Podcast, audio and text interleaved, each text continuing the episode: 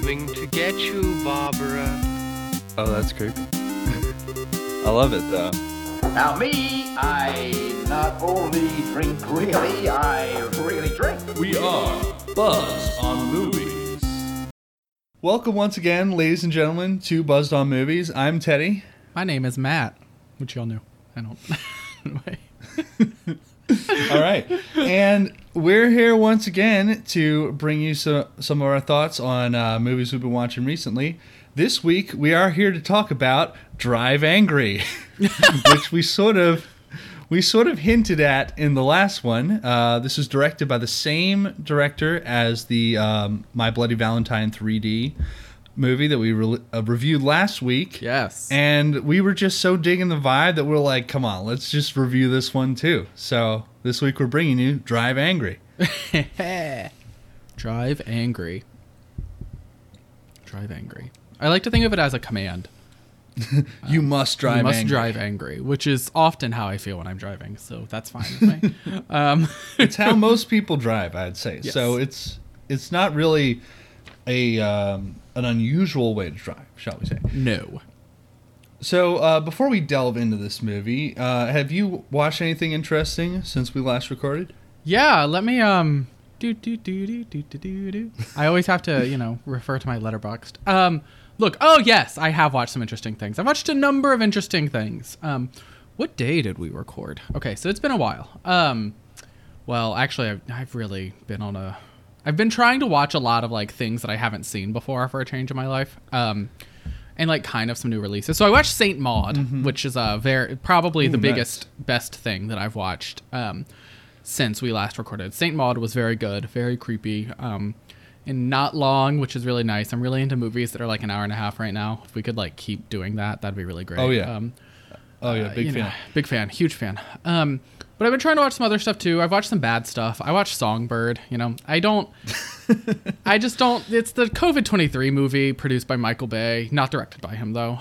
Um, and it's you know, it's like a mess. I don't really understand what's going on. It's like COVID kills people in forty eight hours, which is like okay, that's too bad. Um, and like there are like people who are immune, and they they get like derisively called Muni scum at multiple points in the movie. I'm like, why? Why are we mad at them for it? Like They're scum. How like- dare they not be able to get sick from this? it's really weird and it feels like like there's also a subplot with like demi moore who has a daughter who's like immunocompromised which is like a real thing now in covid but like in the plot it does appear that even if you're not immunocompromised it kills you in 48 hours so like there's this whole thing about you imperiled our daughter who's immunocompromised and i'm like but like like it's no different than any other like i don't know if that makes a difference here A like disease that deadly, it's like who cares? Yeah. You're gonna die either way. Yeah, like it's and and it's like airborne in this movie, um, which you know was like, you we've all lived through COVID for this long now. We know about the arguments about airborne and all of that, and the conspiracies and blah blah blah. Um, but it's like super airborne, and you have to like wash and like take a like a, a there's like UV rays that like kill it, and like in order to like get deliveries from like couriers, which are basically Amazon, and like the fucking Darryl from The Office runs it. Um, and so um, it was very um, and KJ Apa he's the he's the courier who like we sort of follow the whole time. So Archie from Riverdale for those of you who are not familiar. Um, and he like like they have to like pass packages through like a UV scanner that's at like every home now. So like it, the courier comes they put it in the door turn on the light somebody inside takes it out. Like and it's like you know like there are some cool concepts in there but it's like it's just like done in the stupidest way possible. Um so that's like just like too bad. Um and it tries to it's like 90 minutes but it like has like three major plots including like a an online musician um who also like sleeps with a guy for money sometimes which seems really dangerous because it's covid. Um Right. like this covid does that. she that. might be immune but i'm not really sure. Um there are like people who will like round you up and shoot you if you get infected you have to do like temp scan it's like it's just like this is very bleak which is not really the problem like i would believe that the world would become very bleak very fast if there were a 48 hour killer virus right um Yeah. I also though wonder like it's been going on for so long in this movie. I like it's just no longer believable because we did get a vaccine within a year. So like it's no longer believable that we would go on multiple years without a vaccine, right? Like it's sort of like okay, well, we would probably have a vaccine by now. Um, Well, I guess if it kept mutating to the point where it could kill you in 48 hours, like maybe they couldn't right? like maybe they couldn't make the vaccine fast enough. Right. But it, like I just I just think that like making a a movie about a pandemic during an active pandemic and specifically about the pandemic that we're going through right now is like It's it's, a- a, little tasteless. It's it is tasteless. I don't really mind tasteless things. Like you know what I watch, but like yeah, um, yes, fair enough. This is- but like it, it definitely is and like i think a lot of people take issue with that and i think that i totally do not fault them for having that opinion um i do agree that it is tasteless it's just that tastelessness doesn't necessarily bother me all the time um and i but like it's not I just think it was made so quickly in the pandemic that a lot of things no longer like it doesn't even really like feel like the same thing anymore. You know, like it, it's it's just like different. It's the pandemic is a very different world now than it. That's why you can't make this sort of thing. I mean, this is why Andrew Cuomo shouldn't have written a fucking book, right? Like, you Yes. can't you can't do It's this shit while we're thing. still in the middle of it because you don't know Like what it's gonna look like when we're done. Like, Prematurely declaring victory is like this is how we beat the virus. It's like well, a year later we're still here, so I don't know if we really beat it yet. Exactly, The and just- same thing.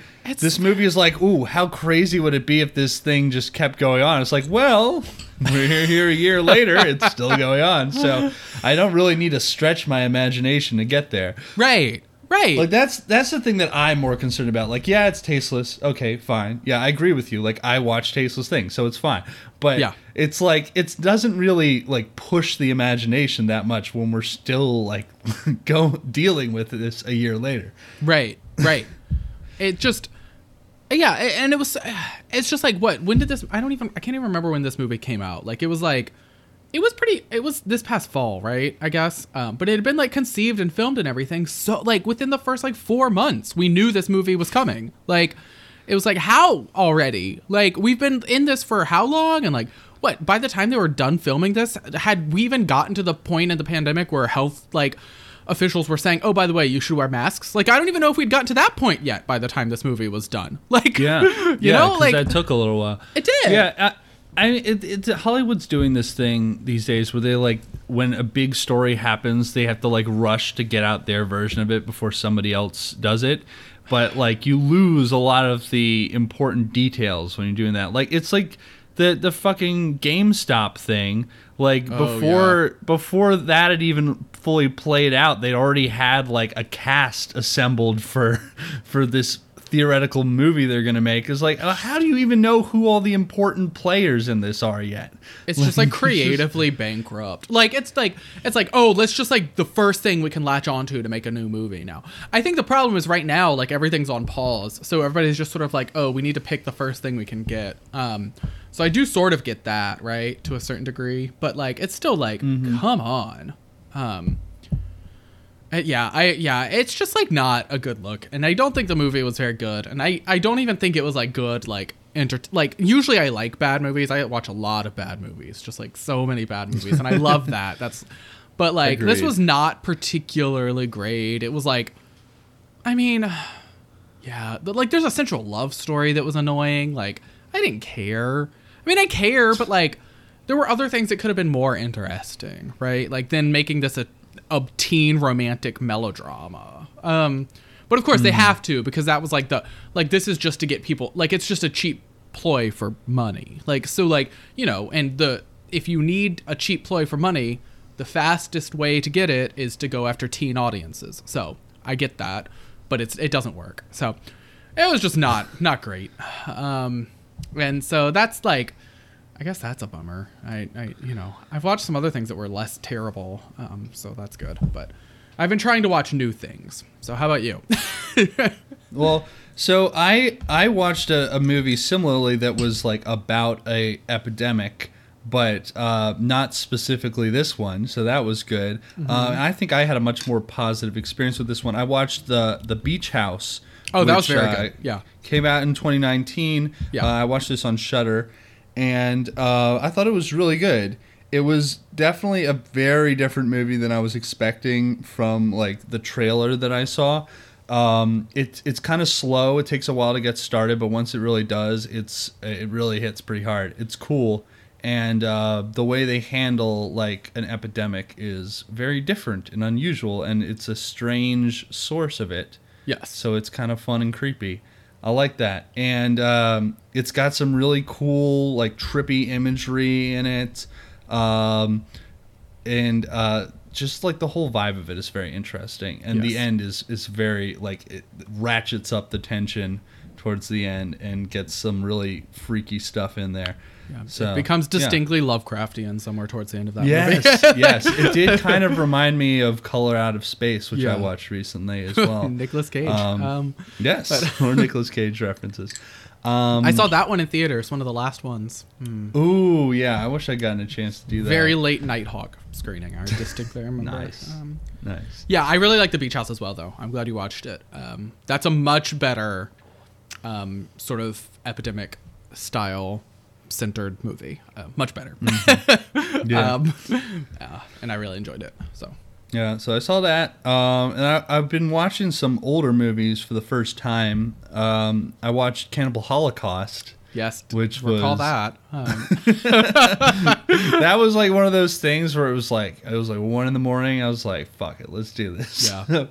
it was so crazy, really good. Um, I was surprised like how how well plotted it was actually.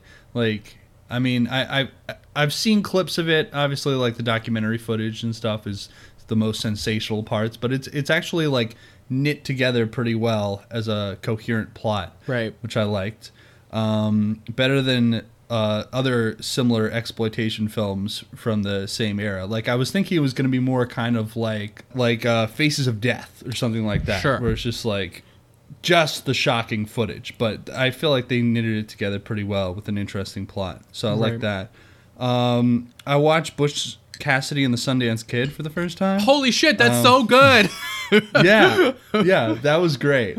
Um, I had fun. It was again a di- very different movie from how I uh, pictured it. It's kind of like slice of life at points. yes. They're just like showing Butch and Sundance just kind of goofing off, having a fun time. Um, but it's got a very interesting vibe to it. It feels very like late '60s. Yes. I like the music and everything in So it. good. Um, I love that Very movie. different kind of western.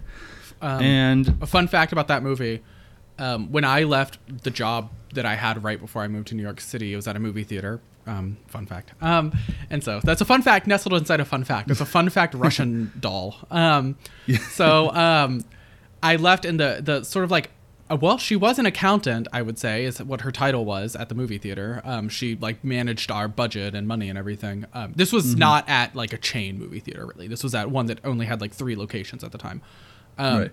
uh, and so um, we made a li- we disagreed on so many things, but we got along very very well. But like like food and movies and music and stuff, we just had like polar opposite tastes. So right before we left, we made a list of five things we agreed on, five things, and one of them was loving Butch Cassidy and the Sundance Kid. One of them. So so It's a good movie. It's pretty Great fun. movie, yeah. Um, I also watched uh, Enter the Dragon for the first time, and. Okay. uh, that was cool. Uh, it was interesting to see how many like different parts of it have been like put into other bits of pop culture. Sure. Because like obviously it's it's a hugely influential movie, very big hit in its time, and Right. like so many different like parodies and like nods to it have worked their ways into all sorts of other movies since then. So it's it very much felt like a big piece of the puzzle like sliding into place there. Um, it was a good good movie, very fun. Uh, Bruce Lee is awesome. Yes. Uh, Yeah. his his fighting style is so crazy. Uh, there's just a lot of really great fights in that movie. So much fun. so good. Ah, that's yeah, that's a good movie as well. Um, well, it sounds like you've been uh, catching up with some good stuff. That's great. Yeah, you know? Yeah, I've been I've been trying to to like check stuff off my list that I've got. like I've got so many lists of like I gotta watch all these movies. Yeah. Um, that I've been like meaning to get around to for years. So I, yeah, I've actually What been trying time? to use my um my letterboxd watch list for a change. I like never Yes. have used that. Um, and especially during the pandemic, I've really just been sort of like most nights I'll just like start with one movie that I knew I wanted to watch and then just like wherever the wind takes me.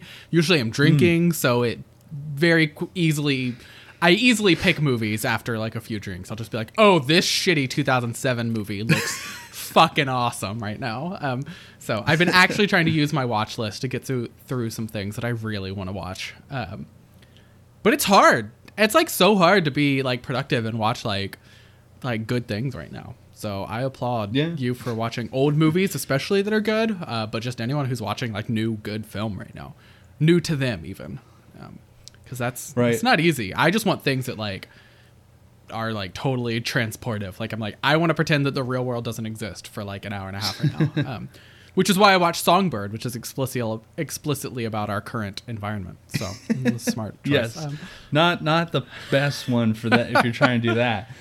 but yeah, I mean, it's it's always easier for me to like rewatch stuff that I've already seen a million times. But I've been trying to to watch stuff that I've been meaning to get around to, w- and the watch list has been helpful for that. Watch list is very helpful. I've been using it to add more stuff to it. Um, like lately, like I used to never really do that. I would just like flip through pages and then like try to remember them in my brain later. Um, I don't know where else I would remember them other than in my brain, but you know.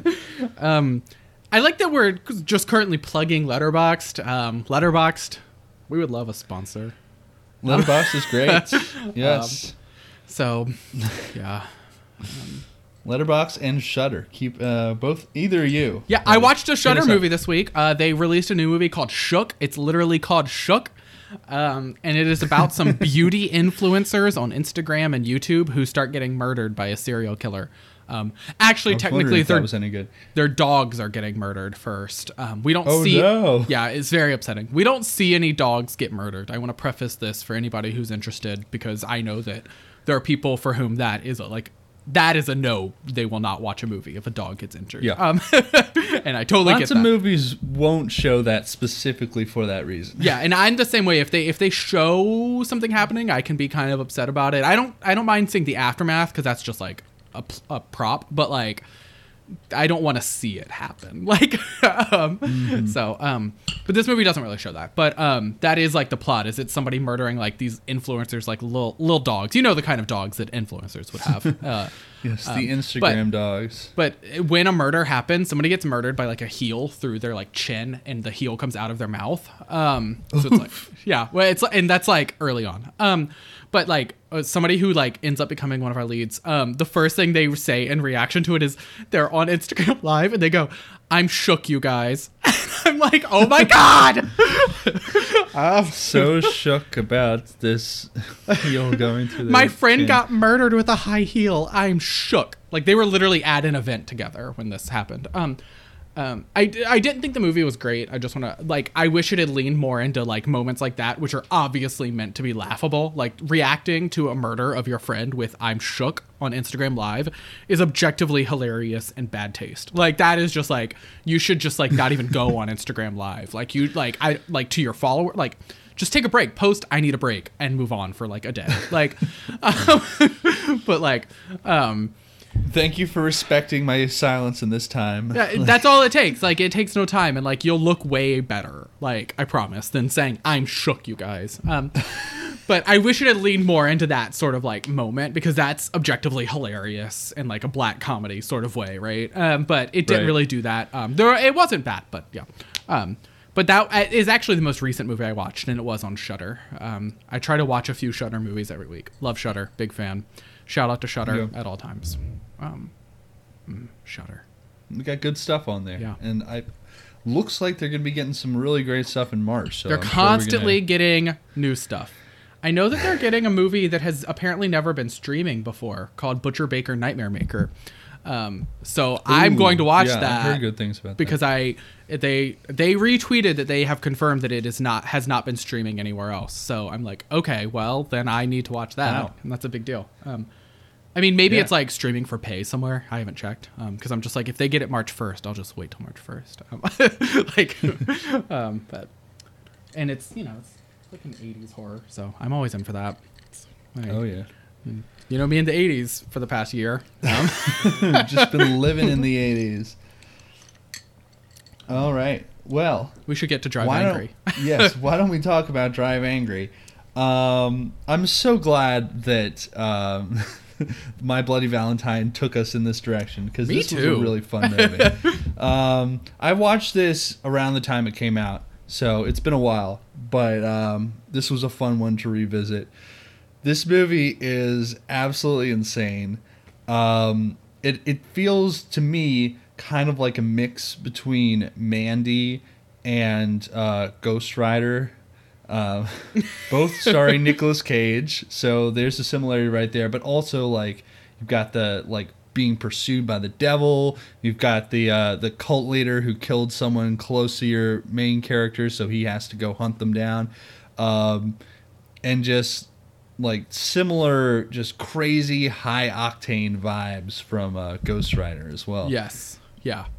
Yeah, it definitely does have a vibe very, very similar to Ghost Rider. And like just like Ghost Rider, Mandy, I mean, it, we're th- thinking about Nicolas Cage for the obvious reasons. Um, I'm sure there are some non Nicolas Cage movies we could think of. I specifically cited Crank uh, pr- Oh, prior yeah. to recording, which uh, it does remind me of. Um, it's just like that aesthetic and like like certain i don't want to say the word trashy i really hate using that word because it does i mean i use it all the time so i say that on pod that i don't like to use it but i say it all the time um but it like you know it's like those sorts of characters like Pulpy. kind yeah yeah and i don't mean Gritty. that yeah it's i well it's a stylized version of gritty we should be careful with the word gritty because it's not like like this none of this feels like like like when i watch when i watch drive angry i'm not like this is like what real life is like and like Yes. um this is what things are like in the real world. in the real small town rural south this is what it's like like no I, I don't real. America.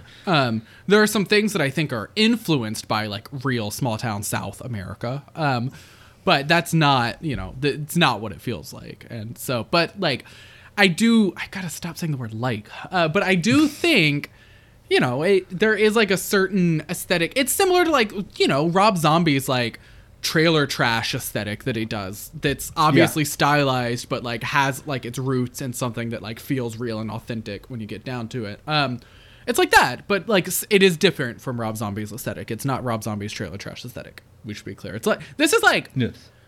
mechanics who work in a pretty nice mechanics shop aesthetic. You know? Like everybody here like um that sort of thing it does have the kind of vibes of like Crank or the Ghost Rider movies Yeah. where it's like everything's like kind of dirty and like there's just explosions everywhere and just people driving really fast. Right. It's like a, a messier, dirtier version of like the Fast and the Furious movies, especially like the later installments.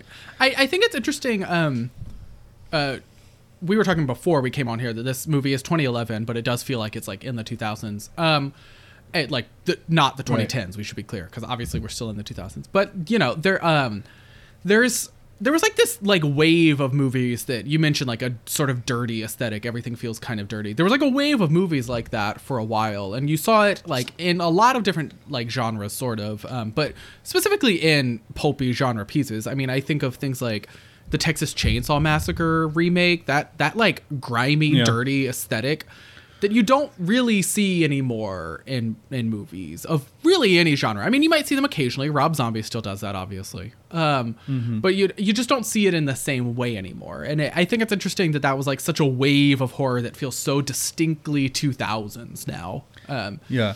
It was sort of like a revival of like the 70s exploitation movies. Right. Um, it has a similar feel to that. I, I identify it with like movies like Black Snake Moan Sure. or the Grindhouse movie from Tarantino and Rodriguez. Right. Um, whereas that one was specifically calling your attention to grindhouse movies as they were in the 70s. Movies like this are more just sort of a loose um, assemblage of those uh, sort of themes and imagery. Right. Kind of a like a 70s exploits uh, kind of like a 70s exploitation pastiche of sorts. That is sort of what it is, yeah. I just I, I just would love to like do a deeper dive in my my own creative world of like why this this aesthetic re sort of like why it happened in the 2000s. It's hard not to think of it as some sort of reaction to 9/11 just because of the 2000s as they were and how everything was basically a reaction to what happened during 9/11 and the fallout of that.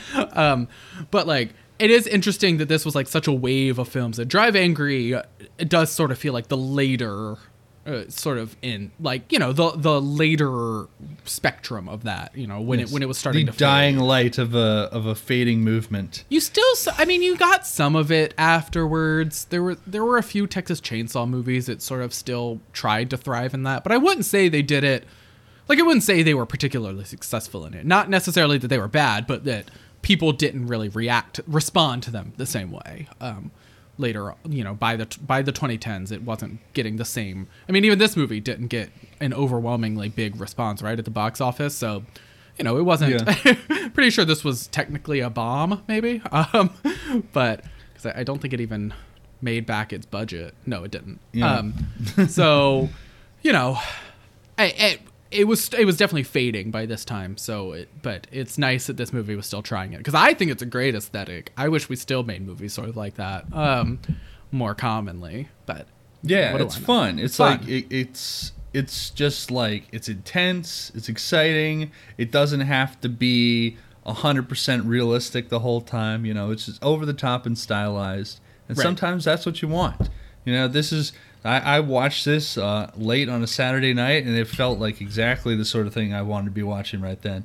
right, So the basic plot of this movie, I just want to go through this, and then we can talk about some specific scenes that were extra wild in this one. Sure. But the basic plot is uh, Nicolas's Nic- Nicolas Cage's character Milton uh, breaks out of hell, somehow driving like a 1960s Buick.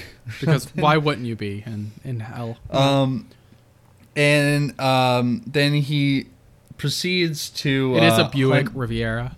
Sorry, Yes, that's it. A- a, a 19. uh, sixty four. I'm sure we could. 1964 Buick Riviera. Yes, The- all the cars in this movie are very specific, and Yes. you can look up like they're they're one of those the movie car websites had a lot of fun with this movie. Yeah. because all the cars, like even most of the background cars in this movie are like vintage cars. It's a very Yes. interesting world that this Yes. film takes place in, where all Right. the cars are like from the 60s and 70s. Um, so yeah, he breaks out of hell driving, and then he proceeds to hunt down the cult leader who killed his daughter and is trying to kill his granddaughter as like a sacrifice to Satan. Meanwhile, um, the the accountant who is like an emissary of Satan is trying to track him down and bring him back to hell. Right. So, so uh, it's just a it's a low key affair when you're you've broken out of hell and the emissary of Satan is trying to bring you back. This is normal. This is a, a thing that happens. Um, um, I did like the um so the the intro to the movie where they show him like you don't really get to see him breaking out of hell. You just sort of like see this strange vision of hell. And the the vision of hell here is very interesting. It's like there's all these like broken down bridges and stuff. It looks like kind of like an apocalyptic city rather than any like depiction of hell I've ever seen before. Um, it's very strange. Yes. Uh, it's got a little little of that 2000 CGI vibe to it, but it looks pretty good for the most part. And you see like the car driving over the bridges and making its way out of hell, but you don't really get to see a lot of how Nicolas Cage actually did it. Yeah. Um, he sort of hints at it a little bit later on, but it's mostly mysterious. I like to think it Um, was like like I don't know why this is what comes to mind, but I think it would be like like a Dark Souls adventure. Like he's like trying to break out. There are all of these kinda like- gigantic monsters everywhere. Why not? That's what it seems like. You died. you have died. Um, But um, like the the uh, voiceover while while it's showing this is really great because it's like it's trying to sound like all mystical about like how like you can sometimes fight the devil and win or whatever but it's also like using a lot of slang language and cursing while it Oh, doesn't. Yes. so it's like this very proper ominous sounding voice but it says things like because you see badass motherfuckers are never fast enough yes, I did love that. Who is doing that turnstile or turnstile? Why did I say turnstile? Who is doing Turnstile. that? Um, I just think it. You know. voiceover Uh, oh voiceover. I, I don't know because it's not nick cage Is it? Is Um, it the? I wonder if it's, it's not the the, accountant. accountant. Is it? Is that's It's what I was not? thinking? well, that's what I'm asking. I kind of thought it might be. I don't know. I would have to go back and listen to it again. Yeah. But um, that would be my first guess. Yeah. Because he's like the only character I can think of who might give uh, a voiceover about that. But Right. it was it was a great way to start off the movie. Just like okay, this is the vibe we're going for. Yes. Um, and then we we get that that scene where where Nicolas Cage like hunts down some guys who give him information about where to find uh, the cult leader, and that scene is like right away we're in 3D cinema. Probably should have mentioned that this is this is a 3D movie originally. Um, it is Um, extremely 3D. I mean, it's not. you get to see it a number of times. I do feel like it was a little more low key about it than uh, My Bloody Valentine. we should know that this movie was shot in 3D. It was actually filmed Mm-hmm. in 3D. Um, it wasn't just converted into 3D in post production. Um, yeah. which do, it does matter to me. That on a personal level, that matters. I think that's better. You always plan for it to be 3D, rather than just being like, oh, let's make it 3D. Why not? Um, Shooting in 3D is, is almost always better. The only time I've seen a movie that was convert post converted to 3D that actually looked pretty good was the original Avengers movie. yeah. Oh my Um, god, that looks so good in 3D. Looks surprisingly good considering they didn't shoot it in 3D. It's, I was literally thinking of that movie as I was talking about 3D. Um, but yes, I saw that movie in IMAX in 3D once, and that was just like I was like, I'm gonna die. I think this is very, very good. Anyway, um, It's so so. Uh, but yes, this movie was shot in 3D. Um, it is very three. There are moments that are very 3D. It is not quite Yes. as.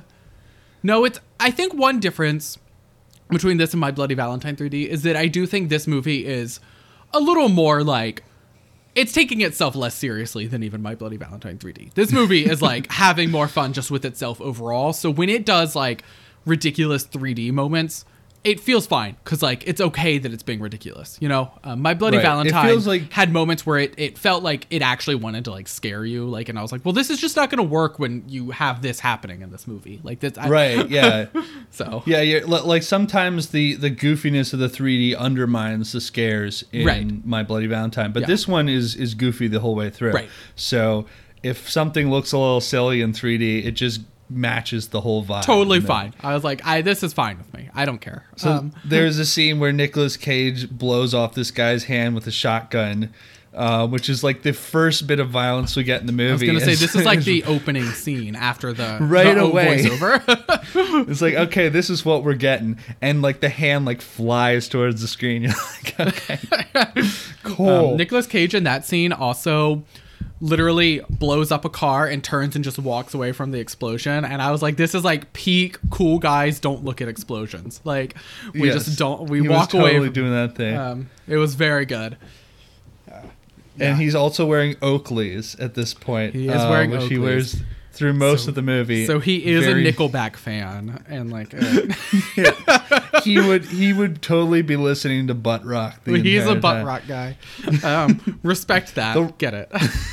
the rock music in this movie goes like through the whole thing. Yes. Uh, and I wouldn't say there's a lot of like recognizable songs in it. No. Like it's just kind of like general rock music Yeah. the entire time. Yeah. Like that's the entire score. It's playing like every time they walk into a bar or something. There's some raucous rock music going on. Even though they go Um, to like what appears to be like a country bar, there is like rock music in this movie. Right, exactly.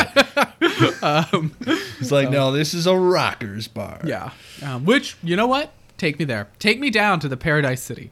Although no, nowhere in this movie felt like paradise. It felt like I do not want to be there at any given time because people are just getting shot and people are like brushing it off, and I'm like, okay, well, I want. This is the opposite of paradise. Oh, this is the sort of world where the sheriff wears a T-shirt. Like, I'm like, okay, Sheriff wearing a t-shirt. Definitely want to touch on that because that was really funny. Yeah. Uh, but we should note that. Um, so Nicolas Cage's character here is named John Milton. Yes! Uh, who is the author of Paradise Lost. yes. So uh, we've got a Paradise like, Lost. A, fun fact is my favorite, not book, but book, because it's not really a book; it's a Yes. poem. But um, It's a long ass poem. But yeah, so we've got a literary reference there, Mm-hmm. referencing like some like biblical verses and dealings with the devil. Um, this film is doesn't try to be too high minded, but it does have its literary references in there. I mean, it kind of makes sense because John Milton wrote. I mean, John Milton's book is sort of about like people like getting. I mean, Paradise Lost is sort of about somebody going, breaking, not breaking out, but like coming out of hell and like trying to tempt people. You know, it's about him tempting Adam and Eve, right? Like Satan breaks out of hell and tempts Adam and Eve. Essentially, that's like the story. Um, so that I mean, it does sort of make sense that Nicolas Cage would be called John Milton because John he is somebody coming out of hell and kind of tempting Amber Heard's character to do some things that are probably not. They are probably sinful actions that she is committing. Right. yes. Um, I would He- think that murder is a sin, um, even in this Yeah, he- world. Um, he gets Amber Heard to kill people like within a Yeah. couple hours of meeting her. Yeah. Um, yeah, Nicolas Cage's look in this movie is also something I wanted to touch on. Yes. Um, he he has like long platinum blonde hair yes, very And- 2000s, that hair. and the goatee. Yeah. And then like you add that in with the with the Oakleys. He's Yes. just got such a like such a 2000s. He's like he he should have been rocking out to like "It's Not My Time" by Three Doors Down, like half of this movie. like, oh my god, it's really good. So, um, so Amber Heard is like a, a waitress at a diner this here. is a pretty early role for her. This was yeah, yeah, this is very early for her. Um, definitely pre Amber Turd and all that. Um, but so like she's a waitress at a diner. I, I found it really funny, like her attempts to be like southern in this movie. oh yeah, that was not. She's saying stuff like, "I says to him, you know, like if you you can't be getting the milk for free no more." And I'm like, okay, yeah, I want to be clear that she is literally from Texas, so we should like, you know, we should be clear that she mi- Okay. the accent might not might come somewhat naturally to her in certain ways. Um, she is from like Austin and right outside of Austin, but yes, that I mean, it does feel like that, like especially early in the movie, it tries real hard to make her Southern. It's like.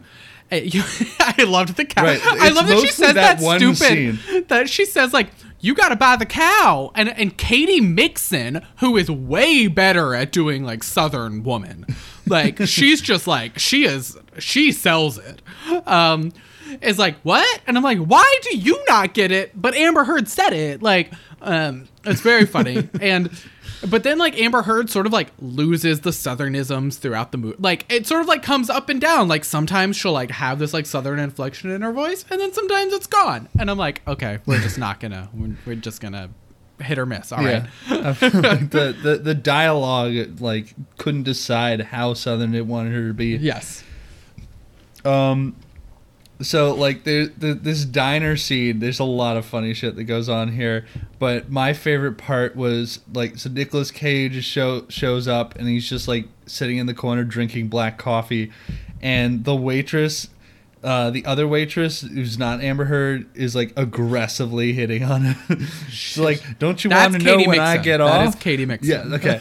She's like, don't you want to know when I get off? It's a full moon tonight. You know, that's a extra good time for lovemaking. He's like, the full moon is two days from now. Right. He's like, he knows exactly when the full moon is because it's like, it's important to this whole cult thing that's going on. It's Right. like his deadline is the full moon. Right. but she's like aggressively hitting out. She's like groping him and Yeah. stuff. And, and then at one point she starts just like making out with him, and I was like, this is a very like Stacee Jaxx Yes! moment from like the end of Rock of Ages. He's just like, hold on one moment, just like making I'm just out. gonna with- make out with this person real quick. Um, yeah, Nick John Milton in this movie kind of has that vibe. Like he's just like, I just want to make out with like anyone who's around. Um, why not? Because I mean, and why shouldn't he?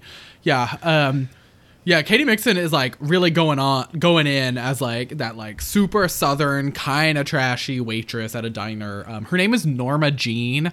So, listen, um, that's just you know, of course her name is Norma Jean, right? Like, where are they at this point? Where is the diner? Is it in like? Because I, I got kind of confused about the states. Because at one point it was like Texas, then it was Louisiana, then it was what they were in Colorado at some point. So, like, yeah, so it started off in Colorado. The scene um, at the beginning with the the guys in the car who get shot up is in Laughter, Colorado. I knew that it's in Laughter. And so then presumably like he gets a car in that scene and he's driving um he's he drives to this diner and his car is like all shot out or something. So I can't imagine it's too far from there. They might have made it into Texas. Um but I think the like the location of the diner is kind of unclear. And um I just think it's clearly Amber supposed to be like the character South, right? yeah, Like- Amber Heard's character talks about like having bounced around a lot, Texas, Colorado.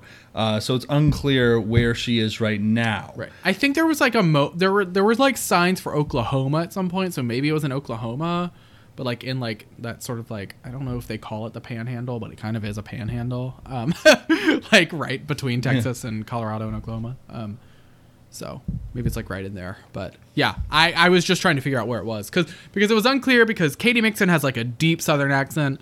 Um, that might just be who she is. She is from like Pensacola and went to Alabama at one point in her life. Um, so like maybe you know that's just her. But um, I, I think they probably are. Well, yeah, they could either be in Colorado or Texas because when they're driving out of, uh, when he starts driving her away, they enter Oklahoma. Right, So they could have potentially done that either from Texas or Colorado. right, right. Because Um, that the the way those states are. Yeah, I have no idea. And they're going to Louisiana. That's what we know. They're I going. think they might be in Colorado.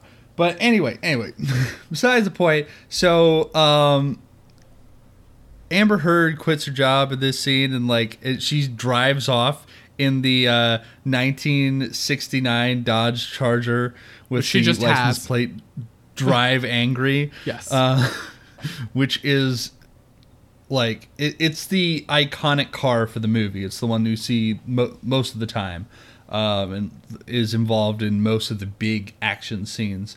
right. Uh, and you can tell that right away. Like she's driving off, it's like, oh, we're gonna be seeing that car some more. yes. Um, and Nicolas Cage like uh, shows up on the side of the road when her car like breaks down and helps her in exchange for a ride. Um, I wanted to talk about how she the way she quits because there's like the pervert cook in the kitchen. He sucks, Who's yeah. like this like fat greasy guy. Um, who's like sexually harassing her the whole time, and then when she like quits, she like squeezes his balls, and you can audibly hear it. Like the sound effect of the ball squeeze is like it's incredible. It's just like this crunching noise. Oh God, it's so upsetting. I do love that scene though, and I love that she does quit because that place was like a nightmare. Um, Yeah. good for her. It was it was not great. Yeah. But so after after both uh, uh, Nick Cage and Amber Heard have left, the uh, the accountant shows up, who is uh, like the the stand-in for all the forces of hell here. Um, he's basically the guy sent to track down Nick Cage and bring him back. And like as soon as he steps uh, he steps onto the scene, you know who he is Yes. because he's like he's wearing a suit. He's got like kind of a creepy face. He's very much out of place in the environment. You're like, oh yeah, this guy came from hell. And like as soon as I saw this guy, I was like, oh, this actor always plays the emissary of Satan. That's definitely him. But then I went through his filmography and I couldn't find any other movie that he's done this.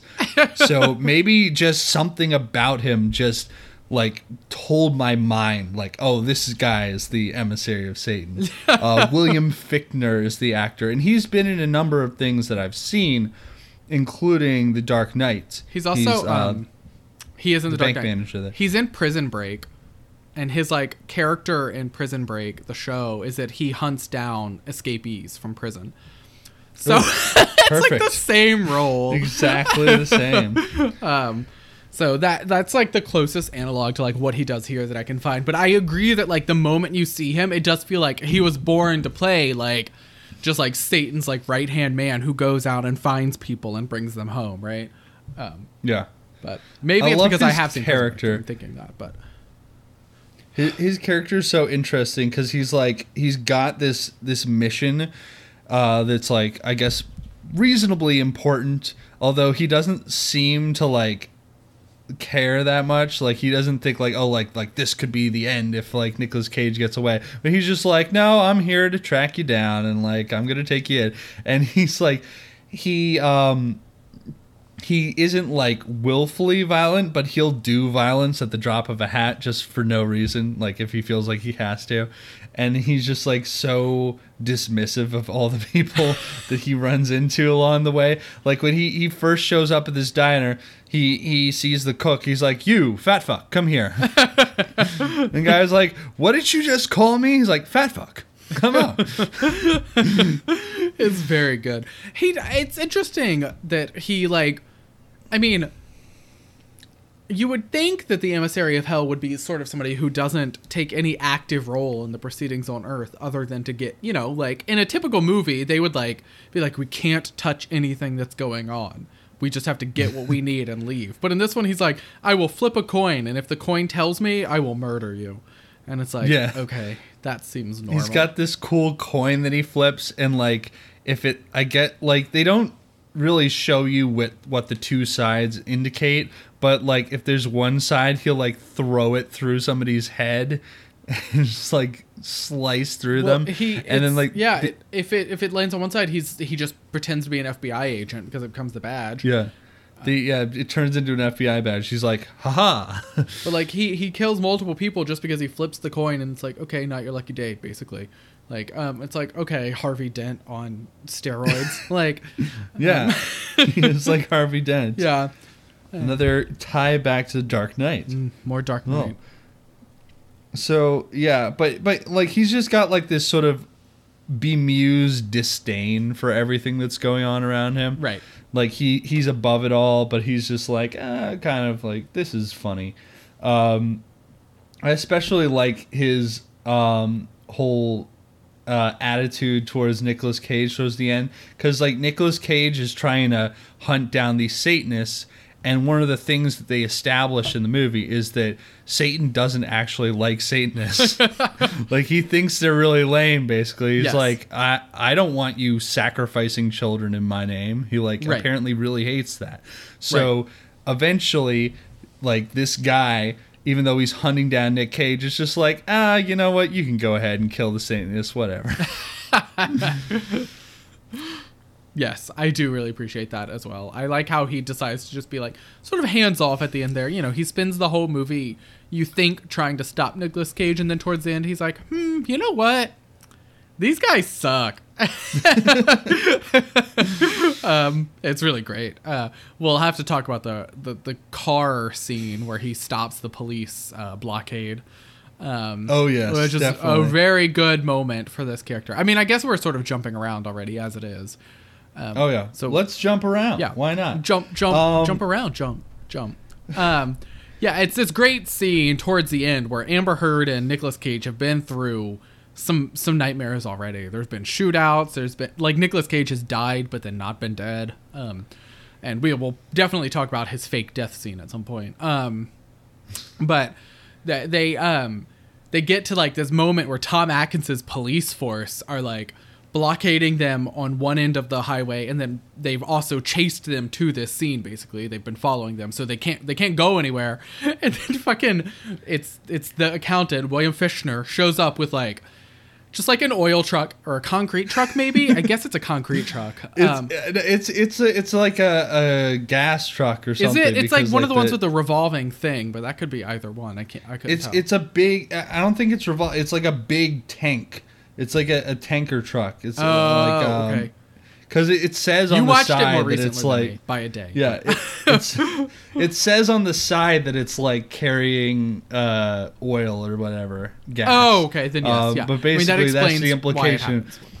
Like as soon as it shows up, you're like, oh, this thing's gonna explode. And he, but like it like cut, it zooms in on his face, and he's just sort of like smiling a bit, just like driving it in. Uh, there's like music playing, like, and he's just like ding, um, and he just like lets it basically flip over and destroy. I mean, it just like uh, it just like crashes through this blockade that's that's keeping um. What's his name from getting through? Nicolas Cage. he just basically Yeah. lets Nicolas Cage through, even though you think he's supposed to be trying to stop him the whole time. Right. That's the moment because like he shows up and you're like, oh, now Milton is fucked because like both the cops and the accountant are here. Right. But the accountant just lets him through. You're like, oh, damn. Like, I guess he's he's letting him go this time. Right. It's a it's a great moment and it's a good character moment for the accountant. It's very funny. It's very exciting. So it all works out very well. It and um, I guess it sort of ties back to the fact that the accountant at this point has met the Satanists. You know, he's he's because he's been Right. tracking um, John Milton this whole time, and he tracked John Milton to this little white church that that John, Jonah King, also known as Billy Burke, also known as the the leader of the Satanist cult, has like led and like they quote unquote killed Nicolas Cage in this in this scene. I'm good. I should say John Milton, but I'm just going to use the names interchangeably. and so um As we do. as we do. And so they've killed him here, and the account has shown up because you know he's a good tracker. I guess I don't really know how he tracks people at this point. I had like, there's no explanation of how he tracks um, John Milton throughout Well, this. yeah, Um, because you'd think like he probably has some sort of magical powers or something, but he does keep asking people where Nicolas Cage went. right? went. You'd think that if like So- it like, it's it's so funny, and maybe it's just like the movie is just like who cares enough to like. You know, delve into the details of this, but it's very funny. He always that- shows up at the right time. like That's it's, all you it's like clearly he's not like sniffing out the trail like he's not smelling Mm-hmm. Nicolas Cage but he's like he's showing up at places that John Milton has been and then being like which way did he go and it's like if you could figure out that he'd been there how can you not figure out where he went next because there's no clues like there's not any like like it's not like at the diner John Milton left like his signature on a receipt or anything you know what I mean like it's not Yeah. um so I think he, he got to the diner somehow by tracking his car that Yes. ended up there. Um, and he's apparently on foot at that point. Yes. So he just like sort of walks up. Yes. Uh, and then at the diner, like the waitress tells him, like based on some conversation they had, like where what he was looking for. Um, to Stillwater prison he does he, he also has that that great scene where he is interrogating amber heard's boyfriend or ex-boyfriend um, we should definitely talk about him as well Yes. because he's played by uh, Todd Farmer. Todd Farmer, who showed up in My Bloody Valentine as the uh, like the trucker who uh, films the prostitute without her consent and is then Right. gonna like make. Well, actually, she's not a prostitute, but he's like, "I'm gonna make you one. Like, here, here's your money." Right. She's like, Um, I'm not a, a prostitute. And he's like, You are now in My Bloody Yeah. Valentine. Yeah. And so, like, and he's the the Todd of uh, thank you for helping us get Todd naked at the in the end credits of My Bloody Valentine. Yes. So he also shows up in this one as another scumbag character. He's Amber Heard's uh, shitty boyfriend. Yes. Who she comes she leaves when she quits her job. She drives back and catches him fucking some other girl, and. Uh, then she like she is so great in this scene. Like she so she like th- like starts beating up the other girl and like throws her out into the street, and then like that weirdo guy in the visor comes by and starts taking pictures. and of course he's like a weirdo guy in a visor. Like, like of course he's wearing a visor and looks kind of looks vaguely like a tourist. Like, Yeah, he's got like one of those those green transparent visors. Right. For some reason, just like wearing it out. Like Right. he's not in like a casino or something. Right. Um, but then like they once again he's like naked in this scene. So clearly, so, what's her name managed to get Todd naked another time. right. Um, but yeah, so he's naked in this scene, and she like she starts beating on him, and then he starts beating her up, and then Nicolas Cage has to rescue her. But then um, he apparently f- like flees to a motel or something, and it the car actually like belongs to him, although she's been making the payments on it. So there's a whole thing about that. She's like, "I'm taking the car." Who do you think's been making the payments? right. Um, he flees to this motel, and the accountant finds him there and is like interrogating him about where they went. And I thought it was still just their house. Sorry, I didn't think it was a motel. maybe it was a motel, but it might have been where they lived in originally. Yeah, I- I think it. I think it's where they were to begin with. It is like a. okay. It is sort. It does like it's like I don't want to say row have, houses like, a because it's sign definitely outside. it's definitely not fancy enough to call it row houses, but it is like like a, like a series of like connected spaces. I feel like it is of. it like there's a sign outside that says it's a motel, and like the inside definitely has like a motel feel to it. Like there's not a lot of personal But belongings. I do think it's just, like, the a bed same. table. I think it's the same place. Okay. Same place. Yeah. But yeah, so the accountant shows up here and is like interrogating him. And at first the guy like thinks like he, he's some kind of joke or whatever, and then the accountant starts beating on him. He's like, Why does everyone keep hurting me? oh, how quickly he he turns from like a tough guy to being like, What's going on? And it's so funny because it's like uh, because you suck as a human. Like you clearly suck. I really like when when Amber Heard catches him cheating, and and the you know she pulls the woman off, and and he's like, no no no no, she was just showing me something. I'm like, showing you what? showing you what Oh, with we her know with her exactly vagina on your dick? you. Like, what are you talking about? Showing Yeah, let you me show you this. Oh, interesting. oh God. Uh, he has the he he has some great lines though. I like when he's he when like the when he still thinks the accountant is like a pushover. He's like, you know, I don't want you here, so you leave me no choice but to take this stick from Kentucky and bash your head in. And he's like picking up a Louisville slugger. I'm like, Okay. that's the best way to refer to a baseball bat is a stick from Kentucky. Um, and then he just gets absolutely brutalized by the accountant, and the accountant like impales him with the baseball bat into the wall. yeah. Um, He's literally impaled through his shoulder and hanging there for a bit. yeah. And he kind of keeps like tapping at it to like torture him to Yeah. get him to like reveal information. Yes. Um, so yes, another great accountant scene there. Yes. Meanwhile, Amber Heard and Nick Cage are at like this crazy ass truck stop Yeah. where apparently Nicolas Cage has like sort of a history, but it's unclear. So one of the things that I'm unclear on here is like exactly how long he's been gone, because he like when he shows his ID here, they're like, "This isn't just expired. This is an antique." I Um, feel like it's like from the 60s or 70s.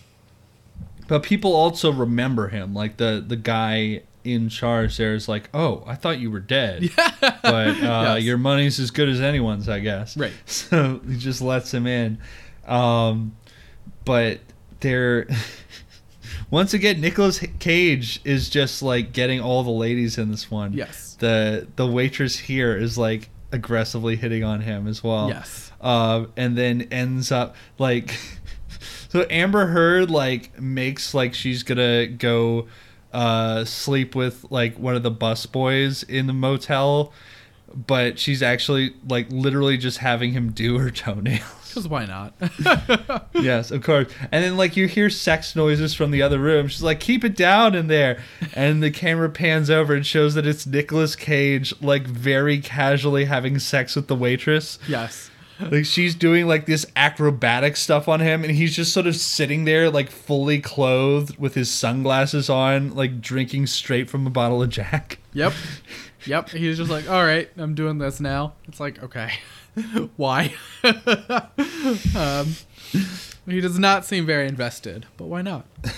She asks him why like why he doesn't take his clothes off and he says, "I never disrobe before a gunfight." She's like, "What?" And then all these guys bust in. It's like the all the cult members and they're all like heavily armed. and the most insane scene in this movie ensues where he's having this gunfight while actively having sex with this waitress. and he's like he's still holding on to the bottle of Jack and he's got a cigar in his mouth and he's still wearing his fucking sunglasses. It's So good. He's Just shooting these guys like dodging under the bed and like behind the table and stuff. And Still- protecting the, the, waitress- woman he's with. Like, he's making sure she doesn't get hurt. He's protecting her and he's also like actively inside her the entire time. Yes. I think the most impressive scene- thing is that he kept it up that whole time. I mean, that Yes, just feels like yeah. I, that would, you know, just I, things would not be. I would not be interested in certain things anymore. It'd be the adrenaline Yeah. is just keeping him going. Yeah. Who knows? Um, but yeah, he's like, he's. this is such a crazy scene. he's like dodging around, and she's like screaming the whole time. Of course, um, I would be too. It's it's it's not it's not great. for her. Um, yes, she's not ready for this. Yeah. Um, and basically he like he k- kills everybody, but one of them like runs off. So you know that guy's gonna like tell the cult what's going on. Right. Uh, and the cult leader, we've also seen him show up at the truck stop, but he didn't take part in this little melee. He was So there he's though. He's alright. at at the truck stop. Yeah. Yeah, you see him like directing them to go there, and Amber Heard like overhears him. Right. Amber Heard gets in on the violent action. She she takes a hoe to somebody's the back of somebody's head. Yeah, Um, she's the one. Like she she kills the last guy after Nick Cage runs out of bullets. Right. Um, she shows up right at the right moment. Um, and then as they're like trying to escape, uh, the accountant shows up with these uh, two like sheriff's deputies or whatever, like uh, highway patrolmen that he's like recruited be- by pretending to be the FBI agent. Right. and he he like told them to shoot to kill so that like they're right away like trying to kill them and they're like oh these guys like they know what's up. They're they're not normal cops. Um and then amber heard kills them. Just like this scene was wild because i was like why didn't nick cage just kill him like he's already going to hell anyway Right. so and he's killed all sorts of people but he basically sets it up so she has to kill them Right. And then, But- uh, yeah, you would think he wouldn't want to do that because then, you know, she'll be chased by the police forever and also potentially go to hell. Who knows? Um, Yeah. Maybe not. Maybe in self defense, you don't go to hell for it. Uh, I would hope so, but I don't know the rules in this world. Um, yeah you never know.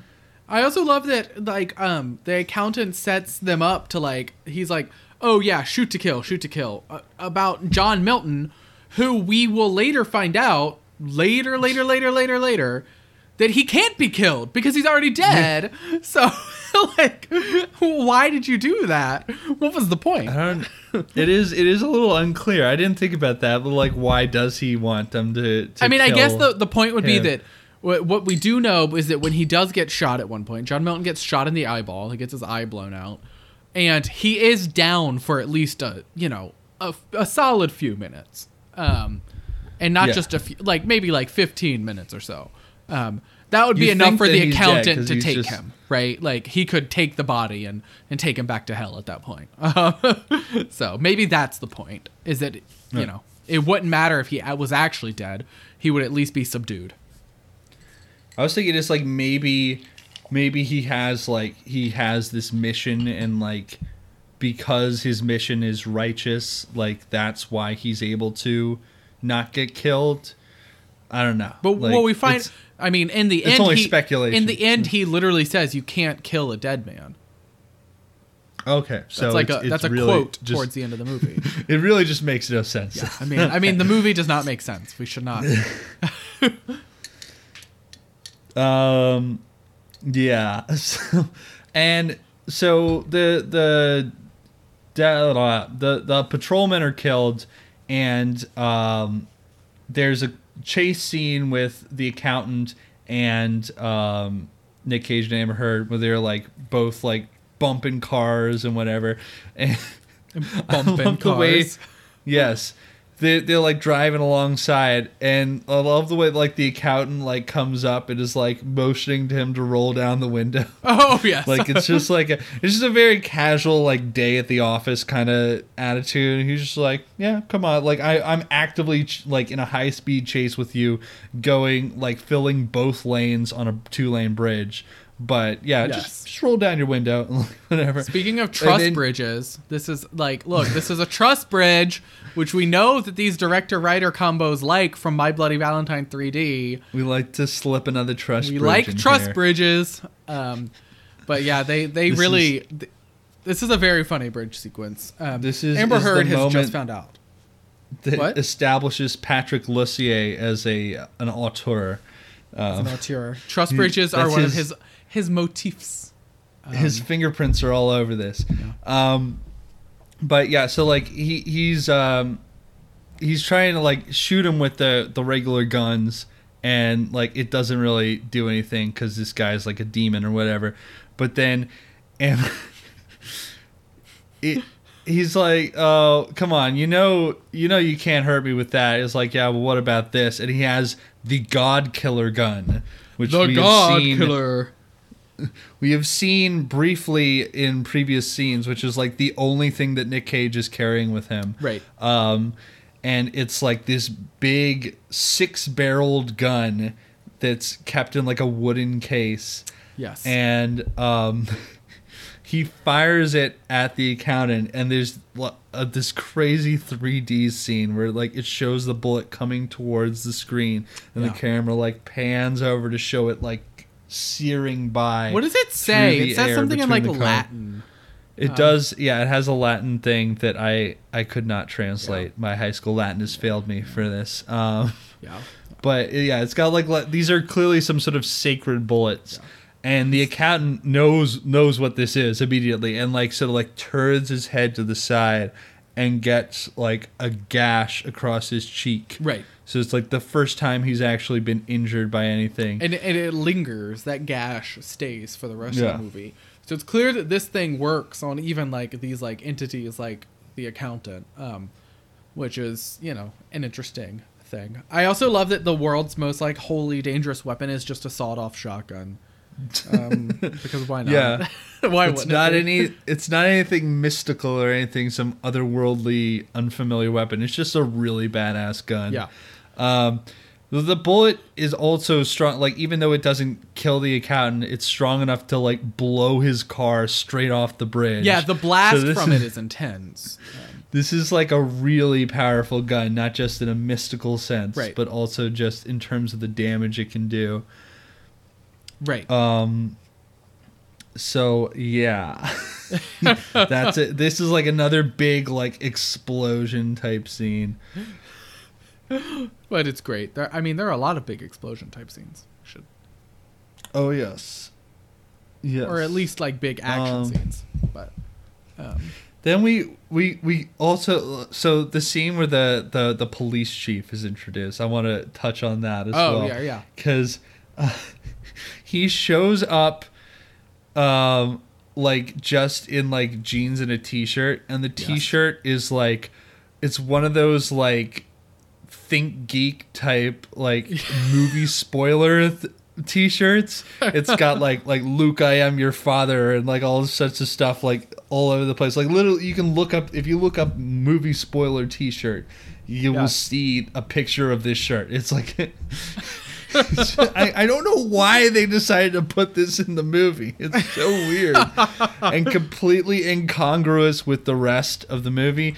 And like, I guess it's like a bit of characterization for the chief, but it like he doesn't do anything with it. No, I no. don't know. It's very funny. And the chief is played by Tom Atkins, which is a fantastic reveal. He Yes. shows up in this fucking t-shirt, and Yes. it's Tom Atkins. Um, I love that. I, and he's like, yeah. I just love that Tom Atkins has a good repertoire with this combo director writer. Like, Oh, of yes. course he does.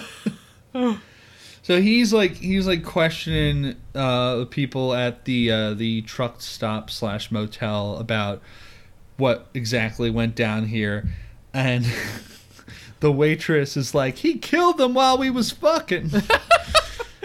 she, she- I like when she's like, "That's never happened to me before. Has that happened to you?" Well, probably not. Like, probably the answer is no to that question for anybody else you're going to ask. So, It's not a normal thing to happen Yeah. to anyone.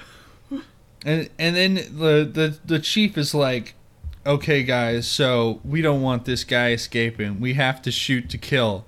But I'm going to say shoot for the tires. So when I say shoot for the tires, know that that means shoot for the heads." yes, like I don't know why everyone wants to shoot to kill. Like this is like I don't know some sort of some sort of backwoods law type thing. And they're just Some- like we got to take this guy down. you could probably make an argument about this movie's depiction of police because of that. So, yeah. they're not great. Like all the none of the cops you run into in this movie are good. No. Um, One of them is explicitly on Team Colt. He has the Colt insignia carved into his Oh, yes. chest. Um, so yeah, yeah. So like they've at least recruited some people in the police. right. Some Um, so there's there's that scene at the at the church where um, Nicolas Cage shows up, and it's really weird. Like they they show up, and it's looks like a typical church service. Like the church looks totally normal and everything, and they're walking in, and like everybody's like praying and stuff. And all of a sudden, everybody gets out like guns and stuff and starts shooting at them. And it's like, what kind of cult is this? They like took over a normal looking church. it's very strange. Um, and it like the big gunfight here um, ends up with Milton getting shot like straight in the eye. Yep. In the eyeball. He's dead.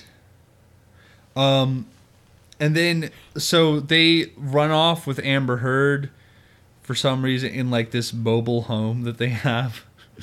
Well, because I Um, think they'll always take anyone to force them into their cult anytime. So Yeah. this is not this is not a, a voluntary cult for some people. Well, There's like most cults are not voluntary after the first day or so. So oh yeah. This is this is this is a pretty bad place to be. yeah.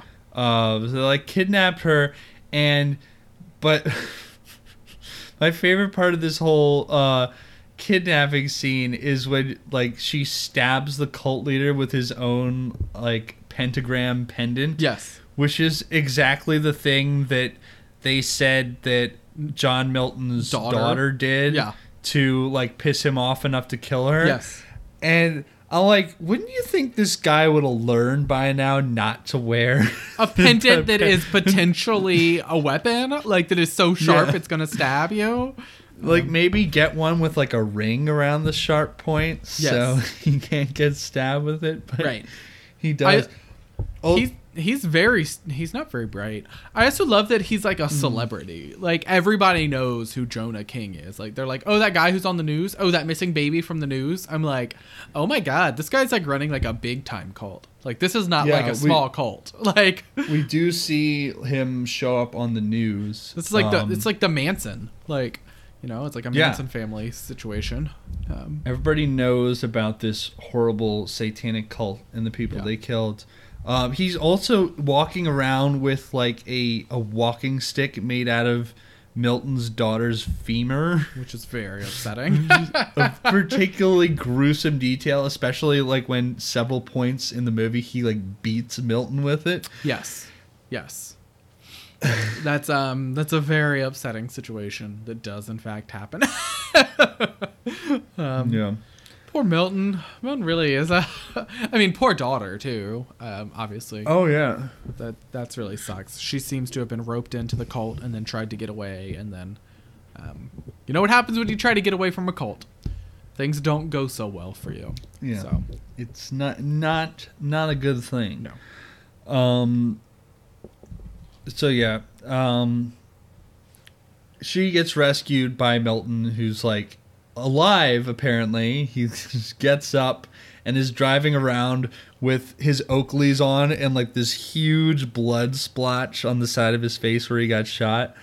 Um, and the blood like gradually like goes away and cleans up, and then eventually he even gets a new eye in that socket. it like grows back. Even it- it's like a creepy green eye, yes. like some weird otherworldly eye, but he he is apparently able to see out of it. So he like he really came out of that perfectly fine. Um, Right. Just getting shot full on in the face.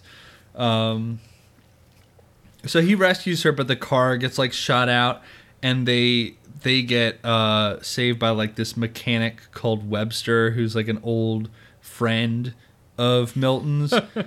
but he's like he's very confused as to why Milton is here, and like he kind of because he is apparently pretty unlike other people in the movie who are like, "Oh, I thought you died." Like he knows for sure that Milton was dead. right. Um, and it's like they don't go into like a how Milton died or b like what he did to get sent to hell.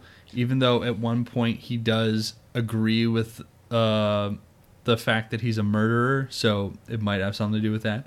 Right. Um, but it's unclear what uh, what his whole backstory is. But we do get a little bit of explanation here about how he like he broke out of hell and like what his mission is here. right. Um, and Webster hooks him up with a new car. Uh, which one is this? The the Chevelle. This is a Chevelle. Okay. I distinctly recall that it's a Chevelle because he says, "I remember you like the Chevelle," and I was like, "Oh, the rock band, yeah." Vitamin R. yes. Um, Chevelle. Chevelle. So But yeah, so this guy is just and, and Webster, I think, is probably a reference to Daniel Webster, yet another literary d- devil type reference. yes, yes, you're probably right. I mean, that makes sense, right? So And this scene, uh, this scene was really good for Nick Cage. I thought, like, I feel like he really sells, like, the fact that he's been through a lot of shit, that he's literally been burning in hell for many years. yeah, Like he's he's sort of traumatized, but like hardened, and as he's telling this story. right. I think I think it's very believable at this moment that he's like been through. I mean, he's been to hell and back. Literally, that is what he's been through. Yeah. Um, Absolutely. and now he's here to try to right some wrongs before going back again. so can't blame him. And then all yeah. Wait. And then all there is really left of this movie is the final battle, you know. Yes. He's he hunts them down, he hunts down the cult and is trying to stop them and there's there's a lot of gun battling and stuff. yes. Um, the the some of the specific imagery I really loved in this scene is the beer cool, cooler full of guns yes. that the cult leader has. He, he, And and he like- doesn't want. Well, I liked when he's like trying to find a gun and he opens the one full of beer first and he rolls his eyes like, "Oh, I didn't expect to find beer in the cooler," and then has to open the next one to find the guns. And I'm like, "Well, what? You, I mean, of course you have a cool. If you have a cooler, why wouldn't one of them be beer? Like, You gotta have some beer. Um, but yeah, um, and the the accountant tracks him down at this point. But this is also when he's just like, "Yeah, I'm gonna let you kill these cult people, but then I gotta take you back." And he's like, "All right, fair enough." right? You know, I'm just gonna try to break out again. It's like, "Yep, people like you always do." um, But like, why? Like- like, why is he gonna try to break out again at this point if he's already avenged his daughter? Like, what's the point? I don't know. Um, so um, I do like that it ends in like the ruins of a prison, right? Um, Oh, yeah. I think that's really yeah, because that they they hinted at that at the beginning. Yes, where, I. This is uh, a moment. He was like, that I find very bizarre because they're like in what like southern Colorado or maybe somewhere in the Oklahoma, Colorado, Texas, like that sort of area of the of the country. And he's like, "Do you know a place called Stillwater?" And I'm like, "Yeah, Stillwater, Oklahoma, home of Oklahoma State University. That's probably what everybody in this area of the country would think first. and and there, and Katy Mixon's like, "Oh yeah, oh, uh, Stillwater's a prison. My dad did some time there." And I'm like, "Excuse me." Why is that? Why do you, like in Louisiana? Why do you know this prison in Louisiana before you say, "Oh yeah, he's probably thinking of Stillwater, Oklahoma"? Like, Yeah. Oh, yes. The aban- You probably mean the abandoned prison in Louisiana. not the home of a somewhat successful like college town like with a somewhat successful team in the heart of college football territory like um it's just like a very funny moment i'm like why why would why would this be what you think of um but he means stillwater the prison in louisiana Yeah. And that's where the cult is holed up. Yeah. So they track him down there, have a big fight. Nicolas Cage kills this guy with the God Killer. yes And Well- I'm not sure whether he had to do that. First, But- he did not have to do that. First of all, we should note that Amber Heard first kills a random henchman with the God Killer. yeah. By accident. It's like okay, they like they they uh, established early on that there's only like three bullets for this thing. Right. Um. So they're like, and they're like very powerful, very sacred bullets, and they just kill this random guy with it. She didn't mean um, to though. She was shooting for Jonah King. Um, Right. and Jonah King pushes this other guy. Like Jonah King basically sacrifices this other guy to save himself. Um, I want to note that Jonah King is played by Billy Burke, who plays Charlie Swan in the Twilight franchise. Um, I Okay. just need that. Ding ding ding! I wrote this down in my notes Okay. that he was also in Twilight, and I was like, I'm just gonna let you mention this because I knew you'd bring it up at some I just point. I need it to be known that this is this is Charlie from Twilight, and I think this is great. This guy is a good actor to begin with, but he's very good in both Twilight and this. Um, he's very funny and very ridiculous. Um, He's he's fun. He he's clearly having a good time Yeah. with this role. He's playing like this it's super. it's just so evil, funny to try to watch him be arch-type guy. sinister, like because I'm used to watching like the thing I definitely know him best from is Twilight, and he's like in Twilight he's you know Bella's dad. He's like a good guy. He's like. I take care of my daughter. It's so funny that he went. He's like taking care of his daughter in one franchise that he's in, and then he's in this movie who killed somebody's daughter and gets punished for it. Um, Yeah. So, you know, there's a lot of reversals in these movies of people doing some weird things. Um, but yeah, so it's very fun that he is the Twilight dad because in this movie he's like the opposite of a good dad. He's like Yeah. everything dads fear from men who meet their daughters. Like right. Yeah. Well, he so he pushes this guy in the way, and they establish that like if you get shot with this thing, you you just cease to exist. You don't go to heaven or hell. So it's like it's a pretty bad fate for this one random. I don't know. I gotta say, I gotta say, if the alternative is hell, if the if the difference is hell or just like you're done, I don't know which one is worse. There, like, do you really? I don't know. Like, do you want to go to hell? I don't know that you Well, in do. this in this movie, they make it seem like it's better to go to hell. right, like Uh, hell just feels know. like a, a slightly low security prison, right? Um, Yeah, well, yeah, it, that's the thing. It's like they they don't really establish how bad hell is here. Right. Like Nick Cage clearly did not have a good time there, but on the other hand, it's not like he's really fighting not to go back at the end. Right. Like when once he's gotten his business done, he's like, "All right, you can take me back."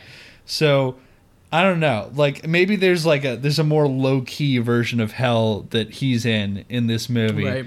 He's like or if if like we're using like the Dante allegory, he's like maybe in the first circle or something. First circle would be But- like yeah, like the limbo area, but like it's. I mean, we can. use- I mean, I've mentioned the Dante allegory, but it is funny that it would be Dante hell when he's John Milton. They're very different visions of hell. Right. Um, but I, you know, it. It's just so weird that he's just like, okay, yeah, whatever. Like, I'll just go back to hell. Hell's not that bad. I'll break out again. It's whatever. I'm like, I don't even know what's going. Hell just looks like a town that's on fire or something. Like, Yeah. it's just like any city in California during the summer. right. Oh God. So oh no. I was wondering when that would hit. Uh, so, but yeah, so he like he kills this guy. Uh, well, he, he kills um, the cult leader with the with the god killer, and it like it like the the uh the animation for this is incredible Yeah. like he like you see like his skeleton like explode Yes. and there's like there's like all these like auras around like the explosions like this sort of like halo type Yeah, it's like a effect. swirling like cyclone in the sky behind him that he's getting sucked into. It's like a vortex. Um, this is really crazy 3d effects here i'm sure he's uh, he's also Um, like not that long forgotten because a piece of his skull remains, which is very important. Yes. Um, this this like horrible like one big fragment of his skull that's got like part of the front and then like the dome it's like kind of like a half of his skull uh that's like turned red Yes. i guess it's like soaked in blood or something and then nick cage is like drinking bourbon out of it yes, I think it's a beer actually. maybe beer yeah Because he specific he, he I say that because he takes he, the beer cooler they have well he maybe. also specifically says at one point when he's at, at when they're at that mechanic shop um what's his name's place uh David David Morse's webs uh, yeah, it's Webster is the the character, but the actor is David Morse. Mm-hmm. Um, he, and he's like, oh, and Nicolas Cage is like, oh, I, if I have that, the next time I have that beer will be if I'm drinking it out of Jonah King's skull. He specifically says that, and so And at the end, I think that. he is in fact drinking a beer out of Jonah King's skull. Um, He's got this like big hero moment where he's just like standing with like his leg propped up, drinking out of the skull. Yes. it's an incredible shot. Right. Uh, and then he is like, "All right, you can take me back to hell." And the um, the accountant summons like this 1950s Ford to take him back in. And it's a really cool car. It's you're gonna cool. go to hell, this is a this is the nice ride to take. I there. also love that he they, like, lets Milton drive it. yes. he was like, "All right, drive yourself back to hell." Yeah, I'll it's like, what if here." you just didn't drive to hell? Like, what would you, what would you do? He's like, "All right, we're going to heaven, huh?"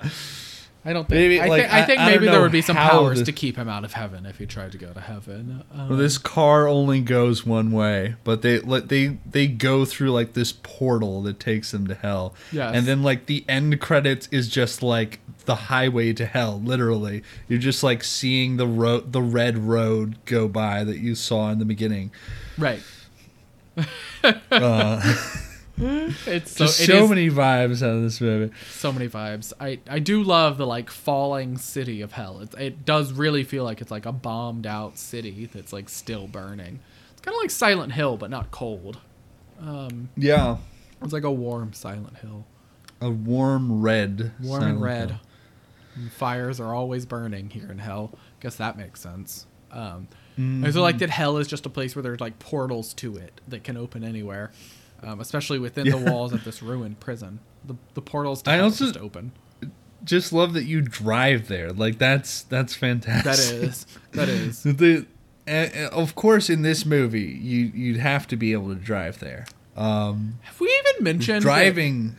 A key plot of this point uh, of this movie is that there's a baby? Have we mentioned the baby? Have we? Well, yeah, yeah. We did mention the baby because the baby is is what uh, the cult guy is going to sacrifice. Okay, Um, I, I just feel like we've only talked about the fact that Nicolas Cage is the- trying to avenge his daughter, but there's also a Well, yeah, no. Yeah, and that's the granddaughter, and and the cult leader is going to sacrifice her at the full moon because he oh, right, thinks yes, like the- that's okay, we did talk going to give him the powers of Satan or something. Um, but and Amber then Heard in- gets the baby. yeah, Amber Heard rescues the baby, and then like he's like, "All right, take care of her," and she's like, "Oh yeah, fine." yeah, she's like, sure. I'm like, you don't have a job or life prospects. You don't have a job. You're probably wanted by the police. You're homeless now. um, what are you gonna do, Amber Heard? You've got a baby now. She was like heading to Florida. I don't remember. She must have family there or Florida. something. She- I think maybe maybe she has family who can hide her. I think we don't. I don't think we learn why though. It is. She does mention Florida, but she doesn't say why she's going there. There's a lot of little threads in this movie that just get kind of brought up and then Right. not mentioned again, Yes. and that's I think is one of them. Right. But yeah, overall, what a fun movie. Um, this is just like this is really like one of those like late night like pop open a beer and watch this movie kind of things. Yes. Uh, highly recommend it if you're into that sort of thing. If you're into genre films, if you're into a little unconventional action. If you like Nicolas Um, Cage, Oh yeah, this is a this is an all timer great Nicolas Cage Yeah. role. He just he delivered like I, I just love this is this is more of like the the funny kind of Nicolas Cage. He doesn't really ever go into like full rage mode in here, but he has a lot of like those those lines that he says like where he's like in some super intense action thing and he's just giving these casual quips. Yes. Something like Oh yeah, I thought I'd take a detour here or something like he's like in the middle of the the car chase with the accountant. Um he's he's killing it in this role. Yeah. Um Amber Heard is good too. yeah, she's fun in, a, in Um, an early role. And and the account yeah. And uh, I really like the guy doing the accountant. he's great. Um, he's one of the best. I he's think like he's a- like the standout in my opinion. fun kind of smirking villain. Yeah. Um It's like an anti, villain but he's like an anti villain or an Yeah. anti hero. Like, he's, right because he does end up helping them. Yeah, in the end, he's not a bad guy. He's just he's like He just- he's like lawful evil. Or no, he's Yeah. I guess he's kind of chaotic though. Um, he's kind of like chaotic, chaotic. Well, he represents like the the law or like of hell at least. He represents like the system, and he's just kind of like I'm just here doing my job. Yeah, you but, know, but so like I the, think the coin sort of flipping thing, it's kind of, ca- but he follows it. If the coin tells him what to do, he does it. Um, so I guess that Right. is sort of lawful still. It's it, but then it's like his de- deciding to help John Milton. That's kind of chaotic. Who knows? Uh, he, he's definitely like a sort of. He definitely is like lawful evil, but he's like also kind of chaotic. Um, Yeah, and, it, and evil might even be a strong word because he's like really just doing his job. But his job is kind of Exactly. his job is kind of evil. That's his whole attitude. At one point, where where they like where they have their like whole like uh, team up at the abandoned prison, he's kind of like, "Hey, look, I let you guys go back there with the whole tanker thing. Like, I I helped you out. Right. I." Like I'm just here to bring you in. Like you can kill me, but they'll just send somebody else. So Right. really, like just do what you got to do, and then you're going back. That's, Right. That's all it is That's how it goes. but it's it's a very interesting attitude um, to see from someone who's like an emissary of Satan. Where usually, like that's where this is different from like um, uh, Ghost Rider, where like the, there's similarly the the uh, like emissary of Satan walking on Earth, but he. Uh, in the Ghost Rider is an agent of destruction. He's like going around willfully ca- causing damage and stuff, and then he, at the end he's like, "I have to bring you in." And. Right, right. Um, he doesn't have that same kind of detachment that this guy has, which I Right. think makes this guy a little more interesting. It does, yeah. I agree with that. Um, yeah. So he's a he's a very yeah. fun character. It's it's a cool, interesting movie. I, I, I remember enjoying this when it came out, just because it's like a lot of fun, crazy action. But it's got it's got some other fun elements to it as well. Uh, the characters are pretty interesting, and there's a lot of fun acting in it. yes. So Overall, Highly, a very highly just a very fun, ridiculous movie. You know, don't go in thinking that it's going to be like an earnest, serious, dark, gritty action film, but then you'll have fun. Wikipedia describes it as a dark fantasy action film, which is an interesting uh, melding of genres. I guess to, I, think- guess if it like involving like the, the sort of like angels and demons and devil type vibe, it is sort of like a dark fantasy there. But Mhm. I, I feel like the word comedy should be in there somewhere. But Yes, there's a lot of comedic elements. yeah, yeah, um, it's clearly not taking itself super seriously. I feel like it should be kind of. You should mention that it's kind of funny. So It is. But- Yeah. All right. Well, uh, anything else you want to plug before we wrap up? uh, I don't think so personally. What about you? No, I think uh, I think we're good. We covered it. I'm not quite sure what. Yeah, I'm not quite sure what we're going to talk about next week, but we'll come up with uh, something. We'll see. We always do. and uh, we always do. There's always more movies to watch. Uh, Until then, keep hanging in there. Um, you can find us on all the major platforms. Leave us a review if you like what you're hearing.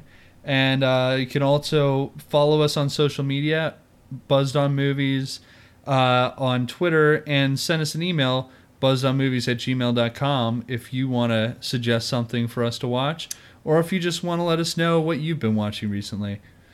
We're here. We're here. We're here to listen. We- Why not? Also, we need suggestions. yes, we do. We do. As many movies as there are, it's always it can be hard to hone in on exactly what you want to watch. Right. But you know. Until then, we'll see you at the movies. we will see you at the movies, you jellicle fucks.